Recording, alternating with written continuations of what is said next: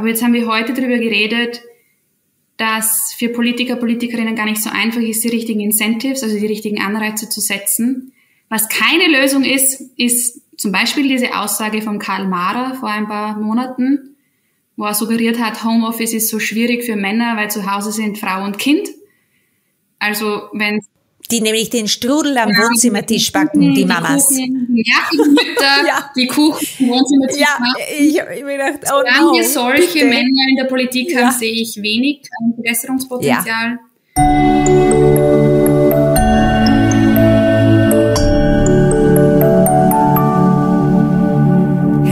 Willkommen, meine lieben Zuhörerinnen und Zuhörer, zu eurem nächsten Podcast How to Baby. Ich bin's, euer Host Petra Russo. Wir sind im September, die Schule hat begonnen, viele Kinder sind in den Kindergarten gegangen und ich weiß nicht, inwieweit ihr davon betroffen seid, aber ich habe heute das Thema adäquat für den September ausgewählt, nämlich Baby und Job. Viele für, von euch fragen sich vielleicht, komme ich wieder zurück, äh, gehe ich wieder zurück in, nach der Babypause, nach meiner Karenzzeit äh, in den Beruf oder nicht. Und äh, dazu habe ich heute eingeladen eine sehr spannende Interviewpartnerin. Äh, sie ist äh, dementsprechend äh, mit ihrer Expertise aufgestellt auf Demografie und vor allem sie ist Bevölkerungsökonomin. Äh, ich sage heute Hallo zu Frau Dr. Sonja Spitzer aus dem Wittgenstein Center der Uni Wien. Hallo, liebe Frau Dr. Spitzer, danke, dass wir heute sprechen zu diesem spannenden Thema. Hallo und danke vielmals für die Einladung. Ich sag danke. Liebe Frau Dr. Spitzer, Sie haben äh, in den letzten Monaten schon von sich reden gemacht, weil Sie eine der größten Studien in Europa geleitet haben. 128.000 europäische Paare wurden dabei untersucht und die Unterschiede zwischen internationalen äh, Paaren und den österreichischen äh, festgemacht. Äh, wie, Sie haben untersucht, äh, wie das äh, Leben durch Kind sich verändert für Frauen, für Männer, wer geht in Karenz und bedeutet der viel zitierte Familienwunsch und Babywunsch wirklich einen Karriereknick und warum? Das wollen wir heute uns ansehen. Back to Job, Baby und Job, das ist unser Titel. Und äh, ja, meine Lieben, ich habe in den Shownotes wieder die Koordinaten von Frau Dr. Spitzer. Wir werden alles verlinken und freuen uns auf einen interessanten Dialog und auf eure Anregungen, respektive eure Fragen, Wünsche, Sorgen. Seid ihr vorbereitet auf diese neue Lebensphase, Baby und Familie und Karriere und wenn ja, wie? Ja, Frau Dr. Spitzer, das sprechen wir heute durch. Sie haben mit Ihren Kolleginnen und Kollegen aus dem Wittgenstein Center sich das Bevölkerungsverhalten einmal ganz genau unter die Lupe genommen, wollen Trends erkennen, haben gewisse Punkte, wer von Mama, Papa, Mann, Frau oder wer überhaupt in den Partnerschaften und äh, Elternschaften geht wieder zurück, woran misst sich das und wie gelingt es? Können wir einsteigen in, unseren Talk? Ja, gerne, gerne. Sie haben es ja schon angesprochen, also das, die Medienresonanz und auch die Rückmeldung aus dem eigenen Umfeld nach dieser Studie, die waren überraschend groß. Wir arbeiten ja zu vielen Themen, aber dieses Thema Kinder und Einkommen und Einkommensunterschiede, da merkt man, das trifft einfach auf große Rückmeldungen. Das beschäftigt die Menschen wirklich. Und es freut mich natürlich sehr, dass ich auch hier drüber sprechen darf, weil es auch ein Thema ist, das mir selbst sehr am Herzen liegt. Genau. Und Sie haben ja schon, ja. Sie haben ja schon gefragt, wie wirken sich denn Kinder, kleine Kinder auf das Leben der Eltern aus? Jetzt bin ich Ökonomin, ich habe mir jetzt nicht alle ähm, Auswirkungen angeschaut, sondern hauptsächlich die finanziellen Auswirkungen. Und da kann man schon sagen, das erste große Ergebnis ist, bei Vätern tut sich eigentlich nichts. Also bei Vätern merkt man nach der Geburt ähm, des ersten Kindes keinerlei Veränderungen in den Einkommen. Da gibt's Länder, da steigen die Gehälter sogar leicht. Und das steht natürlich in einem, in einem extrem krassen Unterschied zu den Einkommenseinbrüchen bei den Müttern. Und die sind vor allem im deutschsprachigen Raum und dann nochmal vor allem in Österreich besonders frappierend. Genau. Haben wir in Österreich dann wahrscheinlich auch so ein Stadt-Land-Gefüge, nehme ich an, dass es in der Urbanität wahrscheinlich nicht so ausufernd ist wie am Land? Gehe ich da recht in dieser Annahme? Wir haben 30 europäische Länder untersucht und sind bei der Analyse auf der Länderebene geblieben, weil sich ja auch die ähm, gesetzlichen Regelungen hauptsächlich zwischen den Nationalstaaten unterscheiden und nicht so sehr innerhalb der Länder. Deswegen kann ich jetzt zu den Unterschieden in den Bundesländern in Österreich nur wenig sagen. Was definitiv der Fall ist, ist, dass es ist nicht gesichert, inwiefern aber die Ausgestaltung von Kinderbetreuungsangeboten korreliert mit diesen ähm, Einkommenseinbrüchen bis zu einem gewissen Teil. Und dieses Kinderbetreuungsangebot ist natürlich im ländlichen Bereich viel dünner als in den Städten und das ist besonders ausgeprägt in Österreich. Darum ist jetzt die spekulative Annahme, dass es tatsächlich so sein könnte, dass die Einbrüche am Land größer sind. Dazu gibt es aber eigentlich, es gäbe die Zahlen, aber die haben wir uns nicht angeschaut. Ja. Völlig unwissenschaftlich kommt jetzt in mir der Gedanke hoch, dass natürlich äh, in den ländlichen Strukturen eine gewisse Geschichte mitschwingt, dass ja da die Infrastruktur gut war, interfamiliär, dass Omas, Tanten, Cousinen und dergleichen oftmals äh, ein bisschen Unterstützung ja. gegeben haben. Das fällt in der neuen äh, Welt wie ich sie jetzt mal bezeichne, wahrscheinlich mehr und mehr weg. Äh, Großeltern müssen aufgrund der wirtschaftlichen Situation auch oftmals länger arbeiten. Omas sind nicht mehr Omas im eigentlichen Sinne. All das hat sich massiv verändert und ähm, Jetzt haben Sie diese Einkommen äh, natürlich untersucht und wir haben generell in Österreich und Deutschland äh, eine Einkommensspirale, große Unterschiede zwischen Frauen und Männern. Bei gleicher Tätigkeit haben wir noch immer eine massive Ungerechtigkeit. Die ist ja in den nordeuropäischen Ländern längst geschlossen. Dieser Gap ist dünner geworden. Äh, wo müssen denn die Väter hin auswandern, wenn sie mehr verdienen wollen, wie in anderen europäischen die Väter Ländern. Oder die Mütter. Die Väter, weil Sie gesagt haben, manche Väter nach dem ersten Kind verdienen in manchen Ländern sogar mehr. Ich glaub, äh, Wo ist es denn so gut? Ich glaube, das ist natürlich, das sind nur marginale, ähm, das sind nur marginale ja. Zugewinne, von denen man hier spricht. Und die lassen sich auch erklären. Also für diese Zugewinne gibt's verschiedene Erklärungen in der Literatur und die sind auch legitim. Ähm, zum einen ist so, dass dann Väter, frisch gebackene Väter tatsächlich ein bisschen mehr arbeiten. Das hängt bestimmt auch mit so einem Verantwortungsgefühl, mit so einem Rollenbild zusammen. Ähm, zum anderen scheint so, als würden die Väter diesen Nachwuchs heranziehen, um dann in Gehaltsverhandlungen zu gehen und zu sagen, hey, ich habe jetzt ein kleines Kind, wir brauchen mehr Geld und das dann so als Motivation hernehmen, ähm, um tatsächlich Gehälter zu verhandeln. In unseren Daten haben wir jetzt Zweiteres gefunden und nicht Ersteres. Wir haben nicht gefunden, dass diese jungen Väter mehr arbeiten, sie verdienen trotzdem mehr, das lässt darauf schließen, dass sie besser verhandeln oder sich vielleicht einen neuen Job suchen um die Geburt des Kindes. Sie haben aber vorher schon was sehr Wichtiges mhm. angesprochen und das möchte ich kurz aufschlüsseln, nämlich diesen, diesen Gender Gap, also diese, diesen grundsätzlichen Unterschied in den Einkommen zwischen Frauen und Männern.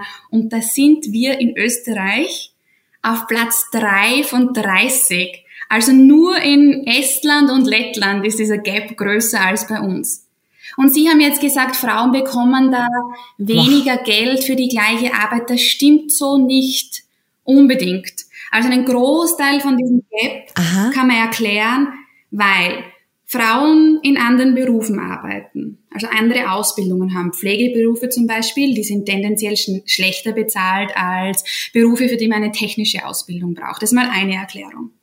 Dann gibt's diese, und das ist sehr wichtig für das heutige Thema, diese frappierenden Unterschiede zwischen der bezahlten und der unbezahlten Arbeit. Also bezahlte Arbeit ist, was wir am Arbeitsmarkt machen, wo ja. wir ein Gehalt bekommen. Und dann die unbezahlte Arbeit, das ist die Arbeit, die vor allem Frauen im Haushalt leisten, Hausarbeit, Kinderbetreuung etc. Und da gibt's natürlich wichtige Synergien. Ja. Wenn ich das, wenn ich als Frau das Gefühl habe oder diese, diese Rolle übernehme, die Hausarbeit zu Hause, also die unbezahlte Arbeit zu Hause zu machen, erlaubt mir das natürlich nicht gleichzeitig entsprechend produktiv am Arbeitsmarkt zu sein. Jetzt ist schwierig zu sagen, was kommt zuerst. Ja. Aber das ist ein zweiter wichtiger Punkt, auf den können wir später vielleicht noch eingehen. Eine dritte Erklärung für diesen Gender Wage Gap, also diesen generellen Unterschied, ist die sogenannte gläserne Decke. Also dass bei Frauen irgendwann die Karrierekurve abflacht. Da habe ich, mich, habe ich mir vor Jahren mhm. einmal die, ähm, die Quote von Frauen in Aufsichtsräten und in Vorständen in Österreich angeschaut. Und da hat sich mittlerweile ein bisschen mhm. was getan, aber ich glaube, der Anteil von Frauen im Vorstand, der liegt so bei sieben bis acht Prozent in Österreich. Und bei den Aufsichtsräten ist mittlerweile mhm. so, dass hier Quoten gibt, da gibt es Verbesserungen, aber es ist immer noch sehr, sehr wenig. Das ist jetzt der dritte Punkt, der diesen Gender Wage Gap erklärt. Und dann gibt es noch einen Restteil und das ist, was Sie angesprochen haben, diesen wirklichen Unterschied für, wo man sagt, ähm, weniger Geld für gleiche Arbeit. Das ist dann eine Form der Diskriminierung. Das erklärt auch einen Teil dieser Unterschiede, aber nur einen sehr, sehr kleinen Teil. Liegt es daran, dass, äh, Sie haben es gesagt, dass die sogenannte Hausarbeit, wie wir sie von früher kennen, noch immer viel zu wenig Prestige hat und eigentlich so, ja, quasi unter den Tisch gekehrt wird, wie viele Stunden man da wirklich damit befasst ist, um sich um gute Ernährung, um einen guten Familientisch, um guten Einkauf und dergleichen zu kümmern, aber auch um die Reinigung etc. Und gerade in Zeiten wie diesen, in wirtschaftlich so doch sehr fordernden Zeiten, gehe ich davon aus, dass sich gerade die Mütter äh, dann schlecht fühlen und äh, Perfektionsansprüche haben, weil sie denken sich, jetzt habe ich eh schon keinen Job, jetzt bin ich zu Hause und sie leisten sich dann sicherlich keine Hilfen, Haushaltshilfen oder dergleichen. Kann das so sein? Also ich glaube nicht, dass das Problem ist, dass diese Hausarbeit zu wenig Prestige erfährt. Das Problem ist, dass diese Arbeit unglaublich ungleich verteilt ist zwischen Männern und Frauen und dass die große Last da auf die Frauen fällt. Ähm, es gibt ja. sogar Studien jetzt nicht für Österreich, die zeigen, wenn Frauen besonders viel verdienen, arbeiten sie nochmal dieses mhm. Quäntchen mehr zu Hause und man vermutet dann, dass die so einem Rollenbild entsprechen möchten. Also jetzt ist man die besser verdienende Frau, dann muss man zu Hause zumindest sich diese Weiblichkeit durch diese weibliche Arbeit zurückholen. Das ist jetzt sehr spekulativ interpretiert, diese Ergebnisse, aber die Autoren und Autorinnen dieser Studie haben das auch so gemacht. Also nein, diese mangelnde Prestige würde ich jetzt nicht als das Problem sehen. Ähm, es ist so, Nein, aber Sie sprechen etwas völlig Richtiges Zuschreibung an. vor allem im deutschsprachigen Raum gibt, das ist Frauenarbeit. Und wenn ja, man sich nicht das um die Kinder kümmert, dann ist man eine Rabenmutter. Mhm. Und diesen Begriff mhm. der Rabenmutter, und es ist sehr spannend, meine Co-Autorin in diesem Paper ist eine sehr gute ähm, Professorin in Frankreich, die aber in Deutschland geboren ist und die kennt so beide Welten. Und die sagt immer, diesen Begriff der Rabenmutter, den gibt's auf Französisch nicht. Auf Französisch gibt's den Begriff der Gluckenmutter und der bezeichnet Mütter, die nicht von den Kindern loslassen können. Und der ist negativ behaftet. Und das sagt eigentlich schon alles, was wir wissen möchten. Also wir können ewig über institutionelle Rahmenbedingungen, ökonomische Rahmenbedingungen sprechen.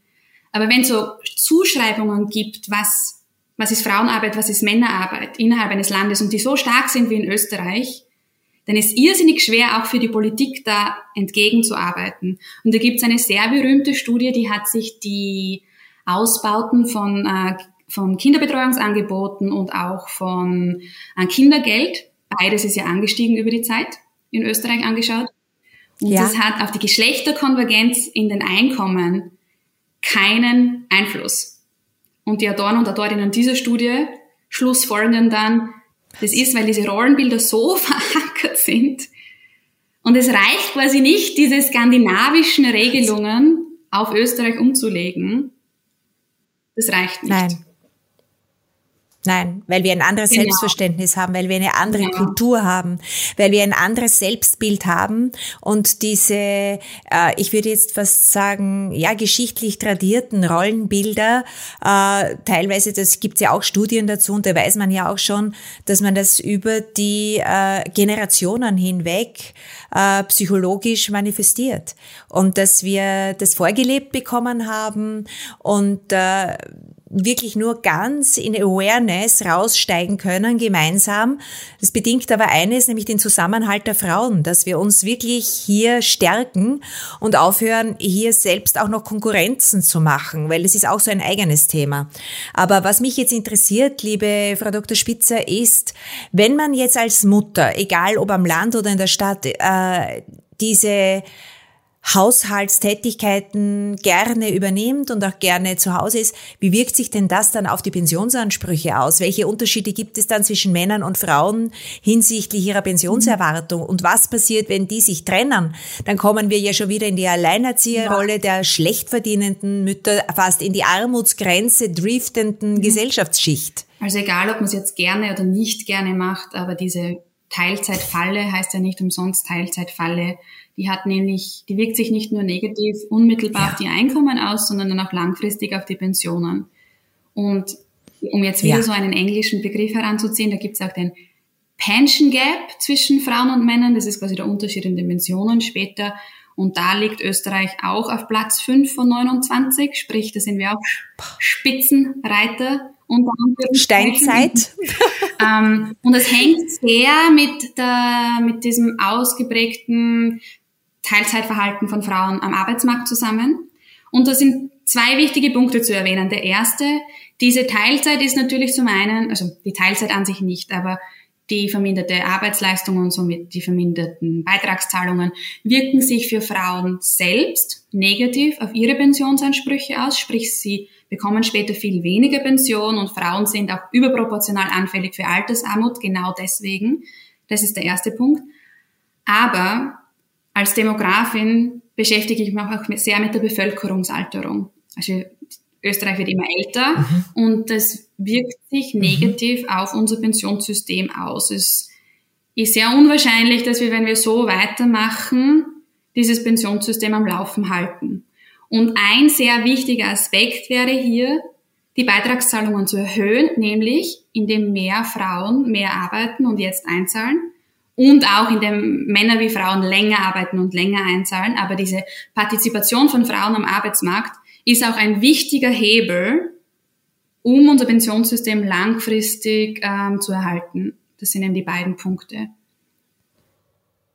Jetzt sprechen Sie einen für mich hochsensiblen Punkt an, nämlich wie lange können wir unser altbewährtes Pensionssystem erhalten und vor allem nicht wir, also ich, sondern die Generation ja. nach mir, meine Kinder. Haben Sie da schon äh, statistische Erhebungen aufgrund der Demografie, aufgrund der äh, doch alten Gesellschaften in Österreich, Deutschland? Gibt es da schon das Prognosen? Das ist nicht meine unmittelbare ähm, Expertise, aber es gibt Kollegen und Kolleginnen, die dazu bei mir, also bei unserem Institut forschen, tolle Forschung machen. Die ja. immer sagen, es ist ja noch nichts ja. in Stein gemeißelt. Es gibt ja viele Möglichkeiten, das, wie sagt man, das Schiff nochmal herumzudrehen. War das die richtige Metapher? Ähm, es gibt sehr wohl ja. Möglichkeiten. Es ist noch nicht zu spät. Und die Instrumente sind eben äh, mehr mehr Partizipation sowohl von Frauen und Männern jetzt am Arbeitsmarkt, äh, länger arbeiten. Ja. Und ja. Ich glaube, das, das sind die beiden, das sind in Wirklichkeit die beiden wichtigsten Punkte. Dann gibt es noch Kleinigkeiten, aber das sind die beiden wichtigsten Punkte, vor allem dieses länger Arbeiten von Männern und Frauen. Und wir sehen ja, es gibt ja Luft nach oben, länger. es gibt ja Länder, da äh, ist das Pensionsantrittsalter, das effektive wie das rechtliche, viel höher als in Österreich. Also da gibt es definitiv Potenzial. Da wurde auch nachgebessert in den letzten Jahren, aber noch nicht genug. Was ist da der Mittelwert? Was ist da äh, vertretbar gesellschaftlich? Natürlich unter der Voraussetzung, dass man gesund ja. ist und gesund bleibt.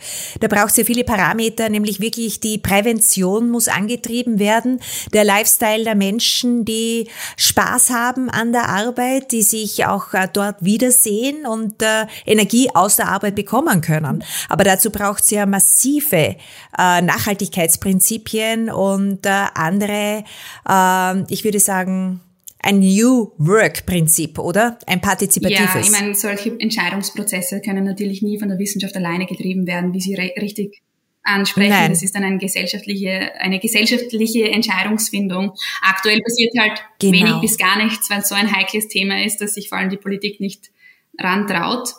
Ähm, wo man sich auch im Hinterkopf bewahren muss, je länger wir warten, umso größer ist dieser Anteil, der unmittelbar davon betroffen ist, weil wir immer älter werden und es wird immer schwieriger, so Reformen umzusetzen. Jetzt haben Sie aber gefragt, wie lange können wir arbeiten? Das ist wiederum auch keins meiner unmittelbaren Forschungsthemen, aber unglaublich spannend. Wir haben Ungefähr. da eine sehr tolle Forschungsgruppe ähm, unter Marc Louis, wo auch ja. Vanessa Di Lego ähm, forscht, die fragen sich, wir leben immer länger, wir werden immer länger leben, die Lebenserwartung steigt, aber gewinnen wir gesunde oder kranke Jahre dazu? Und diese Frage ist, das ist, das der, ist Punkt. der Punkt, äh, gibt es leider keine klare Antwort, das tut mir leid, ähm, vor allem auch nicht von mir. Aber es ist irre spannend und davon hängt es natürlich ab. Sie haben das richtig gesagt. Können wir überhaupt so lange arbeiten? Können vor allem Menschen mit weniger Bildung, die ja auch äh, weniger Lebenserwartung haben, so lange arbeiten, wenn wir das Pensionsantrittsalter für alle anhe anheben? Aber nochmal, ich möchte anmerken, Spannendes in Österreich Thema. ist das Alter, ja. das Pensionsantrittsalter eher niedrig. Also wir haben das Problem jetzt noch nicht so, dass wir da schon anstehen. Definitiv nicht. Ja, ja, wir sind, Aber Sie haben ja eigentlich gefragt, wie ja, das also. mit den, ähm, wie die, dieses Zusammenspiel aus Kinder und Frauen am Arbeitsmarkt ja, genau. zusammenhängt. Und da ist natürlich ja. ein wichtiger Einflussfaktor, wenn Frauen aus der Teilzeit in die Vollzeit gehen, dann hat es auch positive Effekte auf die Nachhaltigkeit unseres Pensionssystems.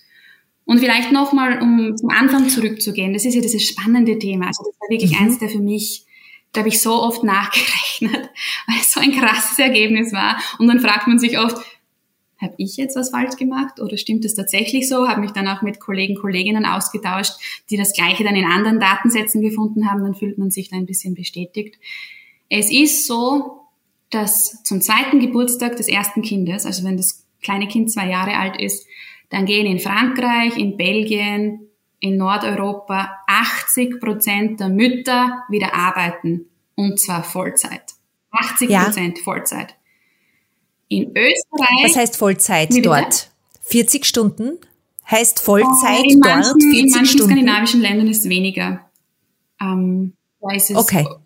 Eben, ich glaube 36,5 habe ich gelesen in, in Dänemark. In, in Frankreich gibt es auch eine offiziell niedrigere Zahl. Wie es dann effektiv ausschaut im Durchschnitt, kann ich jetzt nicht sagen. Ja.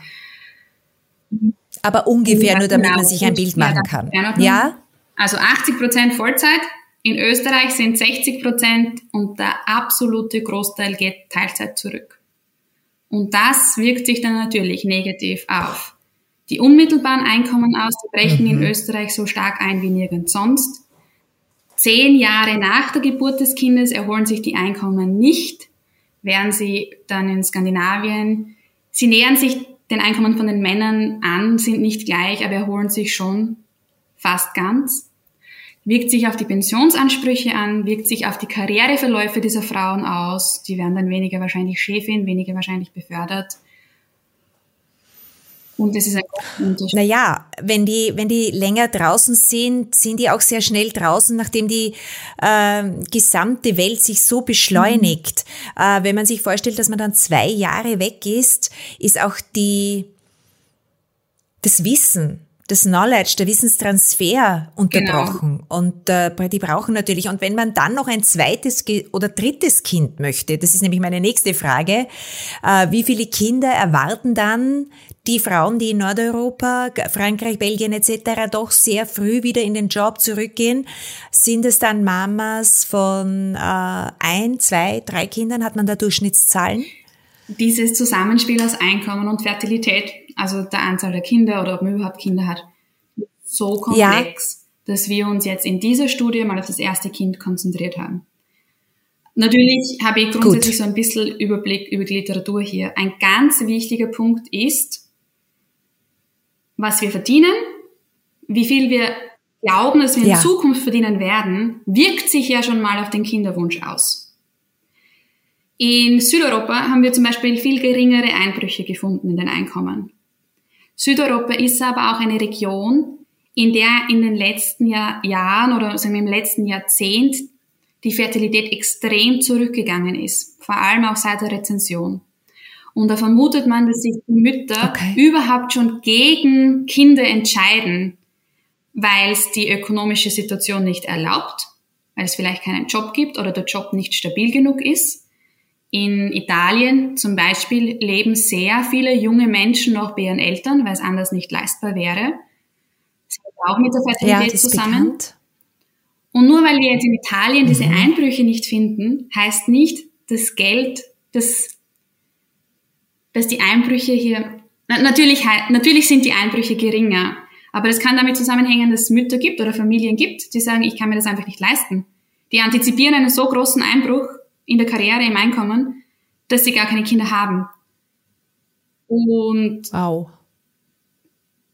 das muss man berücksichtigen, wenn man unsere ähm, Ergebnisse analysiert. Die Fertilität geht auch äh, in Skandinavien und in Frankreich zurück. Es ist aber schon so, dass dort noch mhm. viel mehr Kinder geboren werden als zum Beispiel in Österreich oder in Osteuropa. Sprich, diese Korrelation zwischen mhm. ähm, länger zu Hause bleiben und mehr Kinder haben, die ist nicht so, wie man auf den ersten Blick vermuten möchte. Mhm. Jetzt stellt sich mir ad hoc die Frage, wir haben eine Pandemie durchlebt. Ich weiß, Ihre Forschung hat sich vor der Pandemie schon äh, eröffnet, aber nichtsdestotrotz, wir haben jetzt Wirtschaftskrisis, äh, Krieg. All das wird sich in Europa auf die Fertilität diverser Bevölkerungen natürlich auswirken. Tut es auch schon in Österreich. Manche Politisch interessierte Gruppen nehmen die Pandemie da zum Anlass, dem die, die Hauptverantwortung äh, zuzuschieben. Aber das können wir in Wahrheit, wenn wir das nicht wirklich erforschen und empirisch erarbeiten, gar nicht sagen, oder? Was genau, wie die Pandemie und die Fertilität. Dass die Fertilität äh, der österreichischen Bevölkerung, sprich auch die sinkende Geburtenanzahl, mhm. weil die ist 2022 seit äh, Beginn des Jahres äh, deutlich gesunken, aber man kann keine Korrelation herstellen, dass sich das auf die Pandemie äh, oder was immer den Stress, den wir jetzt gesundheitlich hatten, äh, auswirkt. Also im Sinne von, dass, dass das die Auswirkungen mhm. sind, sondern äh, es sind Kriege, die die Bevölkerung äh, beschäftigen, es sind Energiefragen, es sind äh, Klimakatastrophen, die uns tagtäglich ins Haus flattern. Ich glaube, all das kann doch ein Zusammenspiel der jungen Menschen sein, die sich fragen, ist das jetzt ein guter Zeitpunkt, äh, Familie ja. zu gründen, oder? Lustigerweise äh, kürzlich beim Mittagessen mit einer Fertilitätsexpertin über genau das gesprochen, die auch gesagt hat, es ist so schwierig. es ist ganz so schwierig, die, ja, die unterschiedlichen Gründe auseinanderzuglauben. Mich überrascht nur gerade diese Zahl, die Sie genannt haben mit den äh, durch die Pandemie bedingten gesunkenen Geburten. Ich kenne nämlich eine Studie, die hat genau jetzt für Österreich eben keinen Unterschied in der Fertilität in durch die Pandemie gefunden. Was sehr spannend war. Also ich kann mich erinnern, die Kolleginnen und Kollegen, die zu diesem Thema arbeiten, die haben natürlich gebannt gewartet, wann sind die neun Monate nach der Fertilität, äh, Entschuldigung, die, die neun Monate ja, nach Pandemie, Pandemie vorbei, um damit wir die Zahlen bekommen und schauen ja. können, wie wirkt sich das aus. Und dann für Österreich sind wenig ja. äh, Unterschied gefunden haben. In anderen Ländern, dann gibt es Länder, das ist gestiegen, andere Länder, das ist gesunken. Leider weiß ich jetzt nicht welche. Das waren, das ist nicht mein unmittelbares Thema. Aber Sie haben richtig gesagt, es ist irre schwierig, das auseinander zu glauben. Was in der Pandemie, sehr, was sehr in der Pandemie definitiv der Fall ist, dazu gibt es Zahlen, dass sich diese Aufteilung von unbezahlter Arbeit nochmal, also diese ungleiche Aufteilung von unbezahlter Arbeit nochmal verschärft hat während der Pandemie.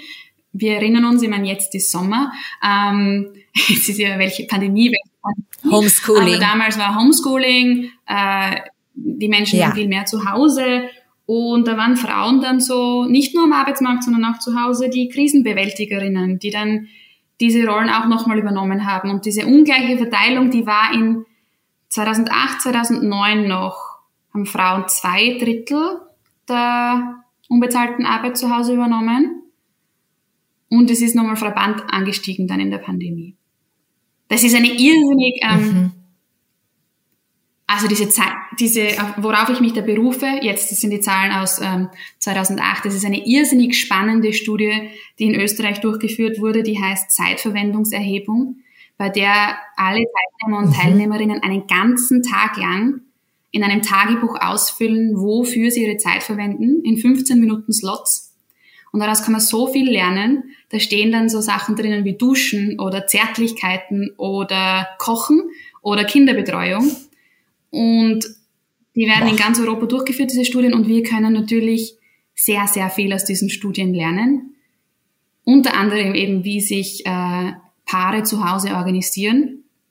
Und da ist es so, dass bereits kinderlose, bereits bei kinderlosen Paaren übernehmen Frauen eben zwei Drittel der Hausarbeit. Und sobald ein Kind da ist, übernehmen Frauen dann drei Viertel der Hausarbeit. Also es steigt von 66 auf 75 Prozent. Und da braucht man sich nicht zu wundern, dass dann äh, ja, wie wir es immer sagen, Berührungslosigkeiten entstehen, dass äh, äh, Kommunikationslücken entstehen zwischen Paaren, dass man sich nur mehr aufs Wesentliche, nämlich den, die reine Existenz konzentriert und äh, dann wirklich äh, große Gefahr läuft, sich äh, zu entfremden. Aber meine Frage, vielleicht darf ich das nochmal aufgreifen oder berichtigen, weil Sie sagten, Sie kennen, äh, ist klar, Sie wissen nicht, worauf ich mich da beziehe.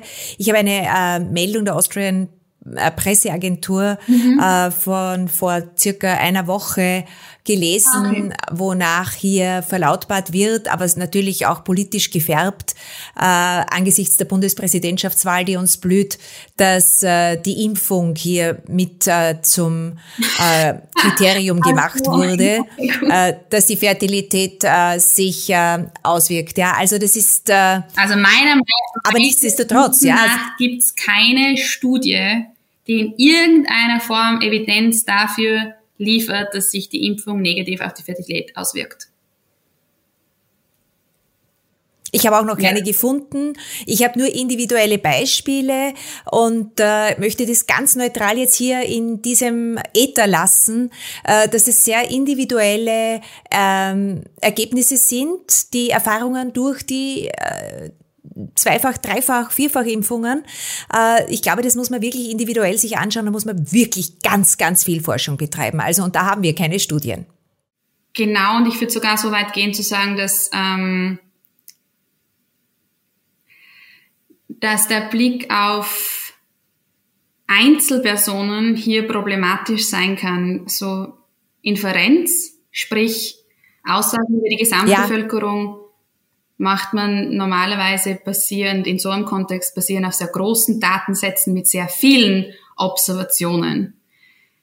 Um jetzt beim Beispiel ja. mit den, ähm, mit den Karenzzeiten nach der Geburt zu bleiben. Wir finden quasi im Durchschnitt bleiben Frauen 18 bis 24 Monate zu Hause, dann bringt's nichts zu sagen, aber ich kenne diese eine Mutter, die ist nach sechs Monaten wieder arbeiten gegangen wir arbeiten hier mit ja. sehr großen Datensätzen ja. und ja. berechnen dann Durchschnitte, berechnen Sachen sehr sorgfältig.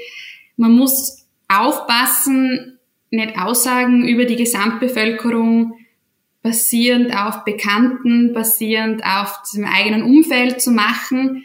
Das kann sehr verzerren, weil wir uns auch, und das ist jetzt für mich als Wissenschaftlerin, muss ich mir das auch immer wieder hervorrufen, in meinem Umfeld gibt's natürlicherweise viele andere Frauen, die sind auch Wissenschaftlerinnen, die sind auch sehr gebildet. Äh, wir wissen, gebildetere Frauen haben eher später Kinder und einen anderen Zugang generell zu Arbeit und Arbeitsaufteilung. Würde ich jetzt basierend auf meinen Freundinnen eine Aussage über Gesamteuropa oder Gesamtösterreich machen, würde ich sehr daneben liegen. Darum versuche ich wirklich ja. davon abzusehen, versuche quasi meine eigene Geschichte außen vor zu lassen und lass die Daten sprechen. Ja. Natürlich ist mein Interesse an dieser ja. Arbeit geweckt worden durch persönliche Erlebnisse. Ich schaue mir meine Freunde und Freundinnen an, ihre Wünsche, die Generation meiner Eltern. Ich sehe, wie die Freundinnen meiner Mutter zum Beispiel ähm, jetzt leben. Viele davon haben jahrelang sich für Kinder und Mann aufgeopfert, welche Auswirkungen das jetzt hat. Aber wissenschaftliche Aussagen auf solchen Schicksalen zu treffen, ist extrem gefährlich und genauso gefährlich. Eigentlich unzulässig. Eigentlich unzulässig. Und dass man, dann politische Parteien. Man macht ja auch etwas äh, medial. Genau. Und dass dann politische Parteien mit diesen Ängsten spielen, ist eigentlich zum Speiben. Sehr unethisch, ja, Sie sagen es völlig richtig. Äh, ich bin auch äh, mehr und mehr durch meine Tätigkeit draufgekommen, wir sollten hier wirklich zurückgehen, auch wir im Journalismus und sagen Faktenchecks, Statistiken bitte, wer sagt was wie und uns nicht in den Dienst dieser äh, populistischen Meinungsbildung stellen. Also unabhängiger Journalismus, bitte ja, ja, ja. Und da liegt auch die Aufgabe Gut, bei den aber wir haben es schon angesprochen, wir müssen auch diese Verzeihung, jetzt war die Verbindung gerade schlecht. Ich wollte nur noch sagen, da liegt, ich sehe da auch die Aufgabe bei uns Wissenschaftlern und Wissenschaftlerinnen, wir müssen zum einen versuchen, unsere Erkenntnisse nach außen zu kommunizieren. Wir müssen uns fragen, wer bezahlt unsere Forschung eigentlich? Das sind ja Steuergelder.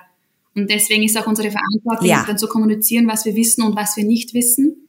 Ja. Und zweiteres ist besonders ja. wichtig, wenn ich als Wissenschaftlerin gefragt werde und ich weiß die Antwort nicht, dann darf ich nicht so eitel sein, irgendwas zu sagen, sondern muss dann wirklich sagen, das weiß ich nicht. Da gibt es ja. andere Experten, andere Expertinnen.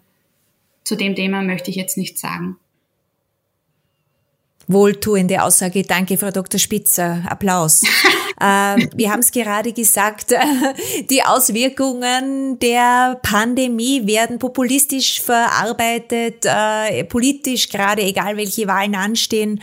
Aber wie wirkt sich denn äh, die Dauer der Karenz, in der die Frauen auf jeden Fall länger sind, auf das Gesundheitsverhalten aus? Weiß man da schon was oder wird das untersucht? Äh, haben Sie da in irgendeiner Form in den nächsten Jahren Eine sehr Forschungen vor? Frage, die ich mir zufällig gerade anschaue. Ähm, das ist jetzt gerade ein Forschungsprojekt in Arbeit. Äh, für mich war es der nächste Schritt, ja? mich zu fragen, also Sie haben das ja auch so ein bisschen gemacht, man fragt ja dann oft, die Frauen, vielleicht wollen die länger zu Hause bleiben, ähm, vielleicht mhm. fühlen, sie dich, fühlen sie sich wohler, vielleicht ist das ähm, gut für ihre Gesundheit, ähm, genau. Und jetzt in einem nächsten Schritt, das ist aber eben wirklich äh, ähm, in einem Anfangsstadium dieses Projekt, analysiere ich gerade mit einer Kollegin der TU Wien und einem Kollegen aus Berlin, wie sich die Dauer der Karenz auf das Gesundheitsverhalten von Müttern auswirkt. Und wir haben jetzt mit einem ersten Gesundheitsindikator begonnen, und zwar das Rauchverhalten. Wow. Wie sich die Dauer der Karenz auf das Rauchverhalten ja. der Mütter auswirkt. Ich bin mit einer sehr klaren Idee in diese Forschung gegangen. Nämlich, ich dachte, je länger und? Frauen zu Hause sind, umso weniger rauchen sie. Weil wenn Frauen dann gleich wieder arbeiten gehen, dann fallen sie vielleicht in ähm, alte Verhaltensmuster zurück. Die Kollegen, die Kolleginnen der Arbeit, den sozialen genau, Druck, ihnen eine Zigarette ja. an. Es ja. ist stressig, dieses kleine Baby zu ja. Hause und zu arbeiten. Und ja. ich muss dazu sagen, wir haben da Kohorten, die sind zwischen 1920, also Frauen, die sind zwischen 1920 und 1980 geboren. Also es ist sehr lange Spanne. Und wir haben dann gefunden, wow. das ist nicht so. Je länger Frauen zu Hause bleiben, umso eher rauchen sie. Und das war für mich ein wirklich spannendes Ergebnis. Und ich habe dann zufällig meine, mit meiner Mutter, die Raucherin war, telefoniert und habe so gesagt, Mama, voll lustig, wir haben gefunden, je länger man zu Hause bleibt beim Kind, umso eher rauchen die Mütter. Und sie sagt zu mir, ja Sonja, das wundert mich überhaupt nicht. Diese paar Minuten am Balkon mit der Zigarette, das waren so oft die einzigen Minuten, die ich nur für mich hatte. Und natürlich wissen wir jetzt nicht, ob das diesen okay. ganzen Mechanismus erklärt.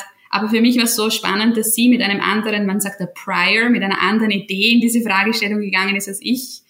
Ähm, und da sieht man eigentlich wieder, wie wichtig es ist, die Daten sprechen zu lassen, weil wir komplett unterschiedliche Blickwinkel oder Perspektiven auf dieses Thema hatten. Aber jetzt nochmal zurück. Also wir haben jetzt ähm, gefunden, dass vor allem sehr lange Karenzzeiten äh, Frauen eher rauchen lassen. Und zwar okay. was Zigaretten pro Tag anbelangt, aber auch was die Dauer des Rauchens über den Lebenslauf anbelangt. Es gibt aber eine, das nennt man eine U-Form in diesem Verlauf, sprich die ersten paar Monate wirken sich, die ersten paar Monate der Karenzzeit wirken sich positiv auf die Gesundheit aus und erst wenn man dann zu lange zu Hause bleibt, wirkt sich's negativ aus. Also das soll jetzt auf keinen mhm. Fall, vor allem weil das sehr frühe Ergebnisse sind, eine Hetzrede gegen Karenzzeiten generell sein. Aber es gibt quasi so einen Sweet Spot in der Mitte, der nicht zu kurz und nicht zu lang ist. Jetzt nur, wenn es ums Rauchen geht. Okay. Okay. Äh, interessant wäre das natürlich, inwieweit sich das auch auf die Männer auswirkt, also die Karenzzeit der Frau auf das Gesundheitsverhalten des Habe Mannes. Wir, haben wir uns angeschaut, dann, ähm, da haben wir leider eine zu schlechte Datenlage und nichts robust genuges gefunden. War auch eine Idee. Weil natürlich so ist nur eine Idee für die Zukunft. Zwischen Paaren sind extrem korreliert. Man weiß auch, dass Männer in Paarbeziehungen mit Frauen gesünder leben als Single-Männer. Also dass sich, weil Frauen, mhm. das ist jetzt auch ein anderer Strang an Literatur, aber dass, dass Frauen gesünder leben, häufiger zum Arzt, zur Ärztin gehen, äh, sich gesünder ernähren und das ja, hat ja, auch ja. positive Spillover-Effekte auf deren Partner. Mhm. Also die Frauen sind äh, immer, noch immer die Gesundheitsmanagerinnen genau. ja. der Babys, der Kleinkinder ja. und der Partner beziehungsweise PartnerInnen vielleicht oder macht man das dann gemeinsam? Da wird es wahrscheinlich auch demografische, große, spannende Forschungsarbeit für Sie geben, äh, dann zu untersuchen. Sexuellen Paaren. Ja, genau. Wie das mit, äh, mit Frau-Frau-Elternschaften ist, ob dann ein positives äh, Encouragement sozusagen äh, da ist, auch im Gesundheitsverhalten etc. Also ich denke, dass es da demografisch unglaublich spannende neue Arbeit für Sie gibt. Es wird Ihnen nicht fad Nein, werden in den so nächsten Jahren. Feld und es ist auch so ein schönes Feld, weil es alle Menschen berührt und Themen sind, mit denen, über die man sich dann auch privat unterhalten kann, wo man merkt, gibt so viele Ängste, Wünsche, Interessen an den Themen. Also es ist wirklich ein Geschenk, dazu forschen zu dürfen. Liebe Frau Dr. Spitzer, lassen Sie mich zum Schluss unseres Talks fragen, was würden Sie sich wünschen aus Ihrer gesamten Forschungsthesis heraus, respektive auch der Ergebnisse? Was würden Sie sich für eine gute Familienzukunft und die Entscheidung von Frauen und Männern, Baby yes or no, Karriere yes or no, was würden Sie sich wünschen? Eine optimale ja, Szenerie also in unserer österreichischen mir, Gesellschaft? Ich würde mir wünschen, dass Frauen sich nicht entscheiden müssen, dass Frauen nicht das Gefühl haben, sich zwischen Kind und Karriere entscheiden zu müssen. Genauso wie Männer das nicht müssen aktuell. Wow. Ja. Und der Weg dorthin ja. ist in Österreich vor allem noch ein langer und schwieriger.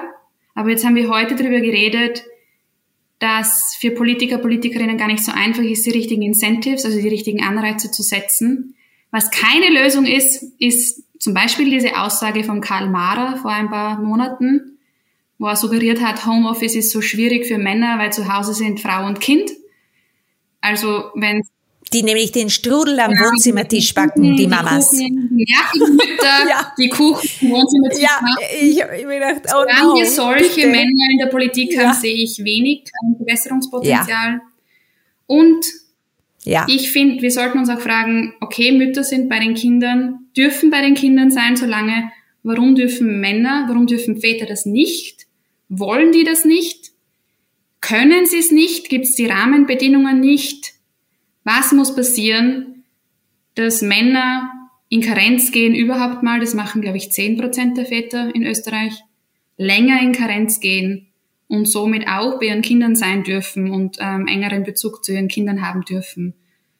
Das wäre und auch dadurch verstehen, auch dadurch verstehen, was es alles beinhaltet. Ja, was dieses Zuhause sein beinhaltet. Also nicht dieses äh, oftmals missverstandene, ja, du hast ja unglaublich viel Me-Time, äh, sondern zu erkennen, man hat eigentlich weniger Me-Time, als äh, wenn man sich fokussiert auf einen äh, Part, nämlich äh, in den Job zu gehen und ganz, also ich sehe es immer bei den vor allem bei den Medizinerinnen und Medizinern ist es so toll, ja, weil da hast du, du gehst in den, in deine Ordination oder in den Operationssaal oder wo auch immer und dann ist, bist du nur dort und wirst nicht gestört von keinem Telefon, von nichts. Und die, das ist meines Erachtens nach unglaublich wohltuend und das sollte man eigentlich auch, egal wo, in welchem Tätigkeitsfeld der Menschen mhm. verankern. Ja, Aber äh, da ist sicher die große Herausforderung Social Media, Ablenkungen, Nachrichten, Talks, WhatsApp und so weiter. Das bedarf schon auch einer persönlichen äh, Schulung und auch äh, ja Medienschulung im Kindergarten, in den in den sozialen Einrichtungen überall. Je mehr Menschen das leben, glaube ich, und äh, befruchten sie und bringen auch Ideen zur Community und äh, in die Peer Groups. Möglich, ja. Glaube ich. Glaube ich. Also das ist jetzt nur so ein, ja, ein, äh, eine Idee von mir ja. zum Ende des Podcasts, ein bisschen so, ein bisschen zu anzureizen, dass die Menschen äh, miteinander sprechen, bevor sie in die in diese Verantwortung auch gehen und dieses Thema einfach einmal ja. im Kopf haben, ja, und sich auch überlegen, wenn ich als Frau jetzt Familie gründe, was bedeutet das auch ökonomisch für mich?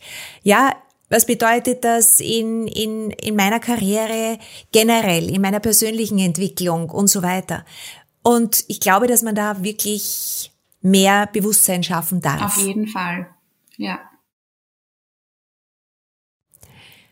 Liebe Frau Dr. Spitzer, vielen Dank für diese Anregungen, für diese ersten Erkenntnisse, für dieses Anstupsen. Ich hoffe, dass wir weitere Gespräche führen können, insbesondere wenn Sie mit Ihrer Forschungstätigkeit, wie sich das Gesundheitsverhalten der Jungmamas und Papas und Karenzzeiten äh, dann ausbreitet äh, in Österreich. Vielleicht können wir da nochmal äh, immer wieder miteinander Sehr gerne, Gespräche da komme ich sehr gerne zurück. Und dann wissen wir vielleicht auch schon besser, wie sich die Pandemie jetzt tatsächlich tatsächlich auf die Zahlen, die wir heute durchbesprochen haben, ausgewirkt haben. Exakt.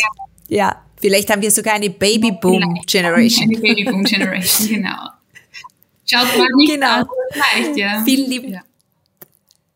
Ja, naja, dazu müssen wir auch ein bisschen die wirtschaftlichen genau. Parameter herrichten, glaube ich, und auch das Vertrauen in die Bevölkerung schaffen. Genau. Ich sag, exakt, exakt, exakt. Aber das liegt alles ein bisschen an uns, sage ich mir halt. Ja, so ein klitzekleiner Stein, wenn wir alle ein bisschen lassen und ändern, dann kann ja, schnell was Großes passieren. Ja. Ist meine, meine große Wunschvorstellung, Illusion. Und wenn Sie sich was gewünscht haben, dann darf ich mir das auch wünschen, nämlich, dass die Eltern einfach äh, Verantwortung tragen in jeglicher Entscheidung und auch einfordern ihre Rechte, Frauen wie Männer. Ja, in dieser Frage.